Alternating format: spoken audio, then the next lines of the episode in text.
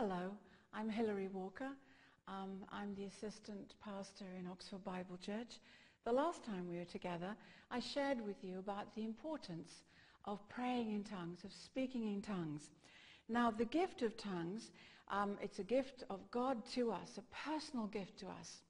It's the supernatural ability to pray to God in a language that we've never learnt, that we don't understand what we're saying when we're praying in it. It totally bypasses the mind. And we saw in Acts chapter 2, verse 4, that it's available to all. It says that all were filled with the Holy Spirit and they spoke in tongues. Let's consider who was there. We know that the disciples were there. When you think Peter and John and James and Andrew, and that also Mary, the mother of, of Jesus, was there. So they all spoke in tongues, and they considered as totally normal and right. And so I wanted to share with you some of the reasons why the gift of tongues is so important. Because eh, during the times past, the gift of tongues has been disregarded, despised, and relegated to the least of the gifts. And so I wanted to share some of the reasons why God has given us this wonderful supernatural gift of tongues. For instance, if you paid a lot of money for something very beautiful and you gave it to your loved one and they just cast it on one side and said, oh, I don't see the point of, of using that, how would you feel? God has given you, he has given me, and any who will receive Jesus and receive the Holy Spirit, a wonderful, precious, unique gift of tongues. And so he gave it to us for very specific reasons. It was in order to build us up on our most holy faith, if we will pray in tongues. If we will pray in tongues, he, God has ordained that it blesses us, it edifies us, it builds us up, it strengthens us in our physical body as well as our spirit. And also as we pray in tongues as a regular habit, you will find that you will get breakthrough in your life. That when you share the gospel, more and more people will, their eyes will be opened and, and doors that have been closed for ages will begin to open. But so many times the Apostle Paul has been misrepresented concerning his writings on the gift of tongues. You may ask the question, what value did the Apostle Paul put on praying in tongues? Well, first of all, I want us to examine Apostle Paul's credentials. What kind of man was he? In other words, why should we listen to Apostle Paul? Well, first of all, he wrote one-third of the New Testament. And secondly, Paul himself, when he was writing to the church at Corinth, uh, that's 2 Corinthians chapter 11, verses 24 through 27, through 27. He tells us what he's been through. Uh, the Jews beat him five times with 39 lashes. He was beaten three times with rods. That can break bones. Um, I understand that they used to aim at the feet. And I cannot imagine the agony that that man must have been in. And three times they did it to him. He was stoned once. I believe he was stoned to death, but we'll return to that later. He was shipwrecked three times. He spent a night and a day in the sea. He tells us that he was in perils from waters, from robbers, from his own countrymen, from the pagans, the Gentiles. He was at danger in the city. He was in danger in the country. He was in danger in the wilderness. He was in danger at sea. He was in danger from brothers who pretended to be brothers but were false. And then verse 27, he tells us he was in weariness and painfulness. He was hungry and thirsty. He was cold and he was naked. Plus, on top of all that, he tells us that which came, comes upon me daily, the care of all the churches. If you talk to a pastor, you will find out that the care of the church is a very real spiritual thing. Um, and it's not to be taken lightly. And I think that covers just about everything. This man suffered a lot for love of the Lord and the gospel of our Lord Jesus Christ. Nevertheless, I want to return to Paul's stoning. We see the account of this in Acts chapter 14, verses 19 and 20. First of all, just to give a little background, um, he had been with Barnabas in Antioch, and there were signs and wonders and salvation. And they got, the, the Jews got, some of the Jews got so mad with him that they threw him out of Antioch. So he travels on to Iconium. And there again, with Paul and Barnabas, they had signs and wonders and salvation. They were thrown out of Iconium. And they came to Lystra. And now Jews from Antioch and Iconium came to persuade, to turn the people in Lystra who were receiving the gospel with joy against the very messengers who brought them this wonderful gospel. And it says, there came Jews from Antioch and Iconium who persuaded the people and having stoned Paul, drew him out of the city. The literal translation is having stoned Paul, dragged him out of the city, supposing he had been dead. They treated his body as though it were dead. Now, let's see what Paul says, and I believe that it's about this um, incident in 2 Corinthians chapter 12, verses 2 and 4. Paul is actually speaking of himself, although he says, I knew a man in Christ about 14 years ago, whether in the body, I cannot tell, or whether out of the body, I cannot tell. God knows. Such an one was caught up into the third heaven. The third heaven is the place where God abides, God's home. Verse 3, and I knew such a man, whether in the body or out of the body, I cannot tell. God knows. Verse 4, how he was caught up into paradise and heard unspeakable words which is not lawful for a man to utter. This gives us the, the spiritual, the unseen part of the story. Going back to Acts chapter 14, we pick up the story in verse 20. As you remember, they had dragged his body out, and it says, verse 20, Nevertheless, as the disciples stood round about him, he rose up, and he came into the city. Isn't that amazing? He returned to the city where they had stoned him. That's courage. Where did he get his power and courage from? I'll, I'll touch on that later on. And the next day he departed with Barnabas to Derbe. Verse 21, And when they had preached the gospel to that city and had taught many, they returned again to Lystra, he'd had all that trouble, um, and to Iconium and Antioch. He returned to these places where he had been rejected, thrown out, mistreated, and persecuted. That's courage. You see, twice Paul states um, in the account in Corinthians that um, he didn't know whether he was in the body or out of the body. In other words, he didn't know was he alive or was he dead. I'm giving you my opinion. This is my opinion. I believe they hated him so much, and I think they were pretty expert executioners, and they would have made very sure he was dead. They hated him. And in Acts 14:20, it says, Nevertheless, the disciples stood round about him. I'm convinced they were praying for him to be raised from the dead. I cannot imagine that they stood around him just staring at him. They were praying and interceding. And he got up. God raised him up and he went back into the city where he'd had all the trouble. Also, the Bible tells us, well, Paul wrote this under the direction of the Holy Spirit in 2 Timothy chapter 3 verse 16. All scripture is given by inspiration of God.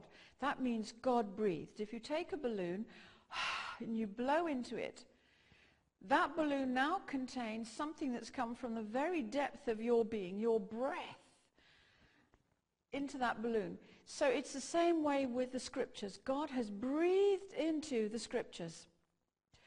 So it's given by inspiration, God breathed. And it's profitable for doctrine, reproof, correction, and instruction in righteousness. I believe the words written by Paul carry a very great weight. But let us look more closely at what he really says about speaking in tongues. You know, what value did Paul put on speaking in tongues?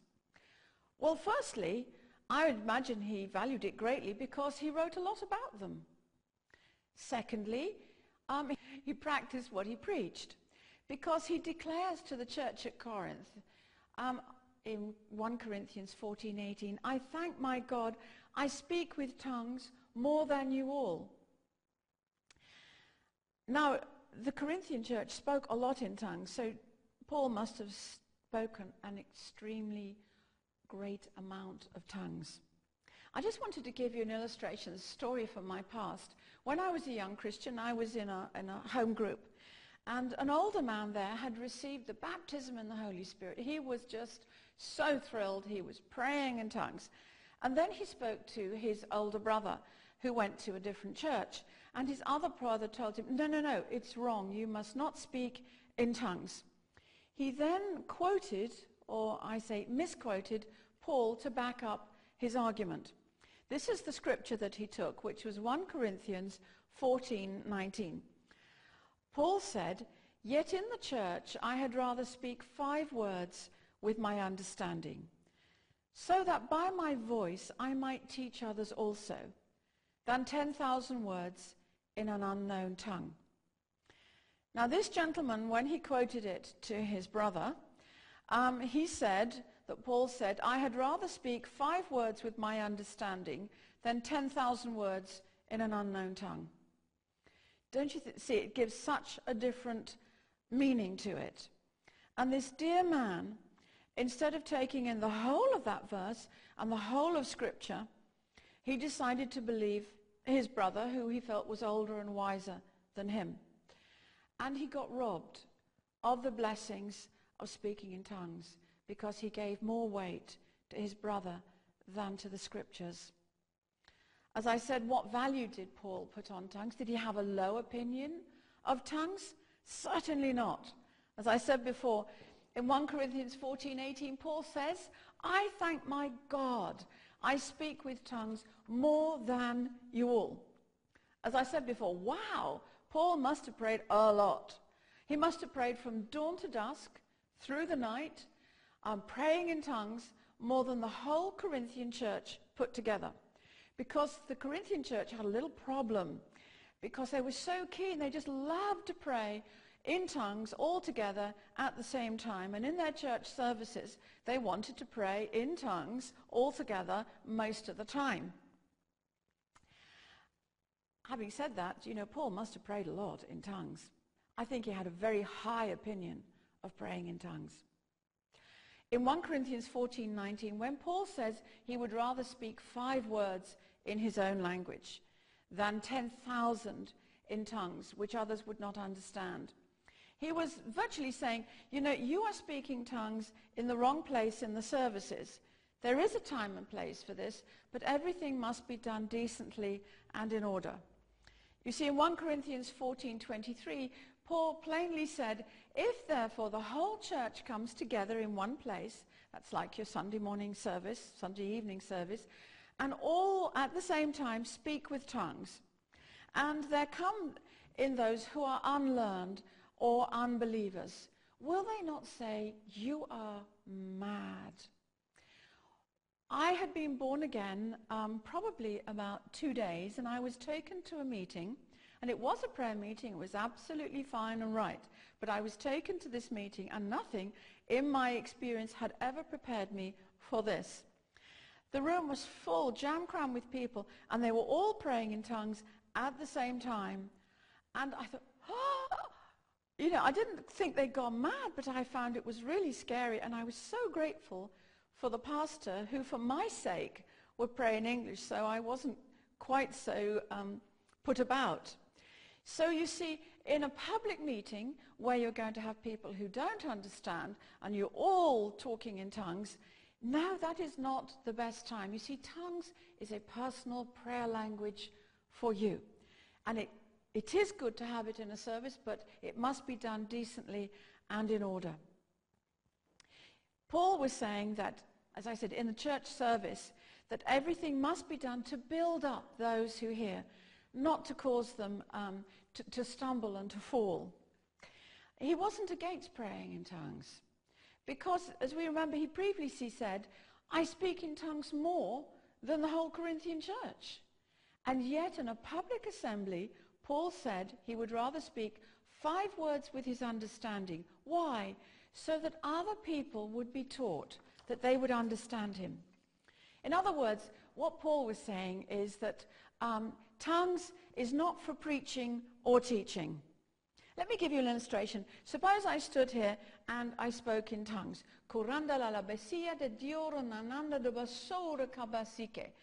For 35, 25, 35 minutes. It wouldn't build you up. So it's not for preaching. But there again, um, when the preacher is preaching, it's not for uh, the congregation to, in the middle of his preaching, to start all praying in tongues out loud. But Paul doesn't leave us hanging there. He gives us, um, he gives uh, in his letter to the church, and it's to us as well, um, instructions about speaking in tongues in a public assembly. 1 Corinthians chapter 14, verses 27 and 28. He says it very specifically. If any man speak in an unknown tongue, let it be by two or at the most by three, and that by course. In other words, in turn, not, not all together, and let one interpret. But if there be no interpreter, let him keep silence in the church. Or you can pray to receive the interpretation, but in the church, when you pray out in tongues, you must interpret. If there is no interpreter, Paul says, let him speak to himself and to God. Praise God, isn't this marvelous? That a believer can sit in a church service, he can hear everything that is being said, and still talk inside himself to God in that special, personal prayer language, that supernatural language. Just a word of warning, please don't speak out loud because you're going to disturb everyone else around you. Um, just a little story. Uh, I was first baptized in the Holy Spirit and I just wanted to pray. I prayed on the bus. I prayed everywhere. Well, my niece, who was at that time was 13 years old, she was sitting next to me and I was going, she said, what is the matter with you, Auntie? She said, are, are you going a bit odd? She said, you keep going. And I realized what I was doing. And it is possible to pray in tongues inside yourself and no sound come out. So I highly recommend that if you're going to pray in tongues during the sermon, and it is a good thing that you do it without making any noise. You see, when you do this, the man, you, you're built up in two different ways. You're built up by hearing the word of God being preached, and you are being built up by praying in tongues. It says that you edify yourself. Now, Paul tells us that tongues is primarily um, a special gift for a believer's own personal spiritual edification. And it's a wonderful and special gift whereby a believer can communicate spirit to spirit, bypassing your mind, spirit to spirit, with God Almighty. You know, Paul must have woken up in the morning praying in tongues. He must have spoken in tongues between meals. He must have gone to bed speaking in tongues. In other words, Paul highly valued speaking in tongues. In the public assembly, if believers are all praising God together in church, it's perfectly acceptable and right for them to praise God together in tongues, to sing in tongues together, to sing in the Spirit. But as I said, it would be very wrong to start doing this when someone's preaching. Now, let's have a little recap on the value of tongues. Paul did not teach the church that believers should not pray in tongues at all. His wish and his desire was every believer would speak in tongues. He thanked God that he spoke in tongues more than anyone else. Why was this? Because he knew the true value of speaking in tongues. Paul understood the full scope and the full value of this precious, supernatural, personalized gift from God himself. Paul knew from his own personal experience that there is great blessing and a source of power for everyday life found only in speaking in tongues. I want us to explore the Bible further and find out more what Paul knew about speaking in other tongues. You see, the more we know why we should speak with tongues, the more per- our personal testimony will come into line with that as Paul's. And you will be able to say, I thank my God that I speak much in other tongues. When we make it a practice of praying in tongues, I say make it a practice. You know, we brush our teeth in the morning. That is oral hygiene. And I believe that spiritual hygiene is praying in tongues, praying in the Spirit. Um, it's the f- first um, evidence that you've received the baptism in the Holy Spirit. And the second scriptural purpose for this is found in 1 Corinthians chapter 14 verse 2. For he that speaks in an unknown tongue speaks not to men, but to God, because no man understands him, howbeit in the Spirit he speaks mysteries. We're not talking to men. We are not talking to ourselves. We are not talking to the devil. We are talking to God Almighty, creator of the heavens and the earth. In other words, God has given us this wonderful, supernatural, personalized, dynamic, divine gift by which we can speak to him spirit to spirit. You see, Jesus Christ died on the cross that we might receive eternal life and that we might receive the Holy Spirit. Jesus said, if I do not go away, the Holy Spirit will not come. In other words, if I'm not crucified on the cross and I die and I descend into the grave and I'm raised on the third day and ascend into heaven, you will not receive the gift of the Holy Spirit. And Jesus paid such a price. Should we not honor his sacrifice and pray in tongues without arguing with him? You know, I'm convinced the devil cannot understand when we pray in tongues, and this is why he's attacked it so much. You know, in the, in the old days, in sort of the, the early 1900s, certainly in America, they used to tar and feather and tie to lampposts people who prayed in tongues. And very recently, certainly um, in the late 90s, probably still goes on in the communist country, um, people who prayed in tongues were declared to be lunatics they were put into um, asylums where there were dangerous criminals and they were given horrific drugs, all because they prayed in tongues.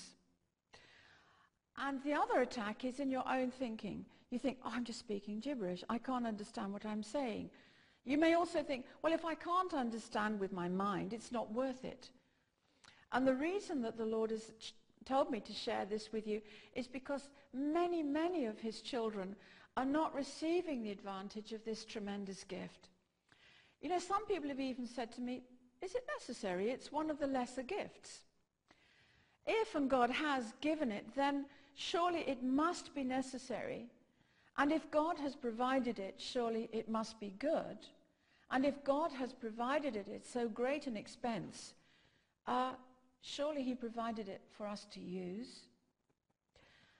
You know, I had a dishwasher for 19 years. And I said, oh, I don't need a dishwasher. And I did them all by hand. You know, I wasted 19 years. I could have, that dishwasher could have been a great blessing to me.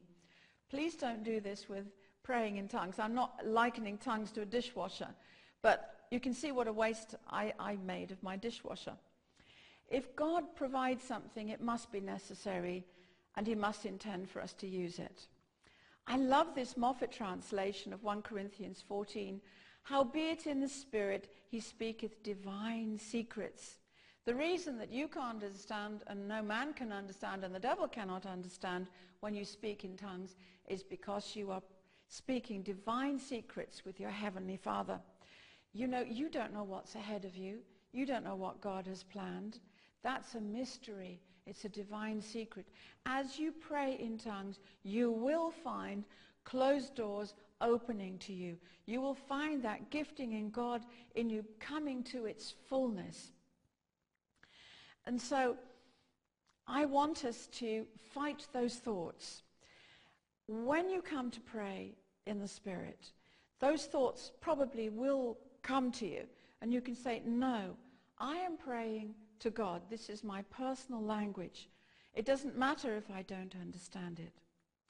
Um, a friend of ours called Ricky made a very good um, recommendation that when you are praying in tongues, certainly when you start, play some scripture readings or play some Christian music. That will help to take your mind off of the words that you were saying.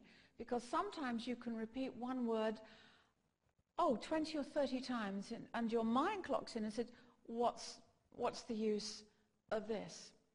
When Derek and I drive here, we pray in tongues nearly all the, all the journey, which is like one and a half hours. And I found on the way here, I hadn't realized how I would actually repeat one word a long time. It's la shuma, la shuma, la shuma, la shuma, la shuma. When my mind clocked in, I thought, wow, that sounds so strange. But it was glory to God, glory to God, glory to God, glory to God. And let me share what happened to me. I was having a lot of pain quite suddenly um, for no apparent reason at all in my left leg. My, my leg had gone cold and I felt my foot going dead. And as I was praying in the Spirit and giving glory to God, I felt the sensation come back and the pain left. You know, it is very worthwhile to pray in tongues. God has so many blessings for you.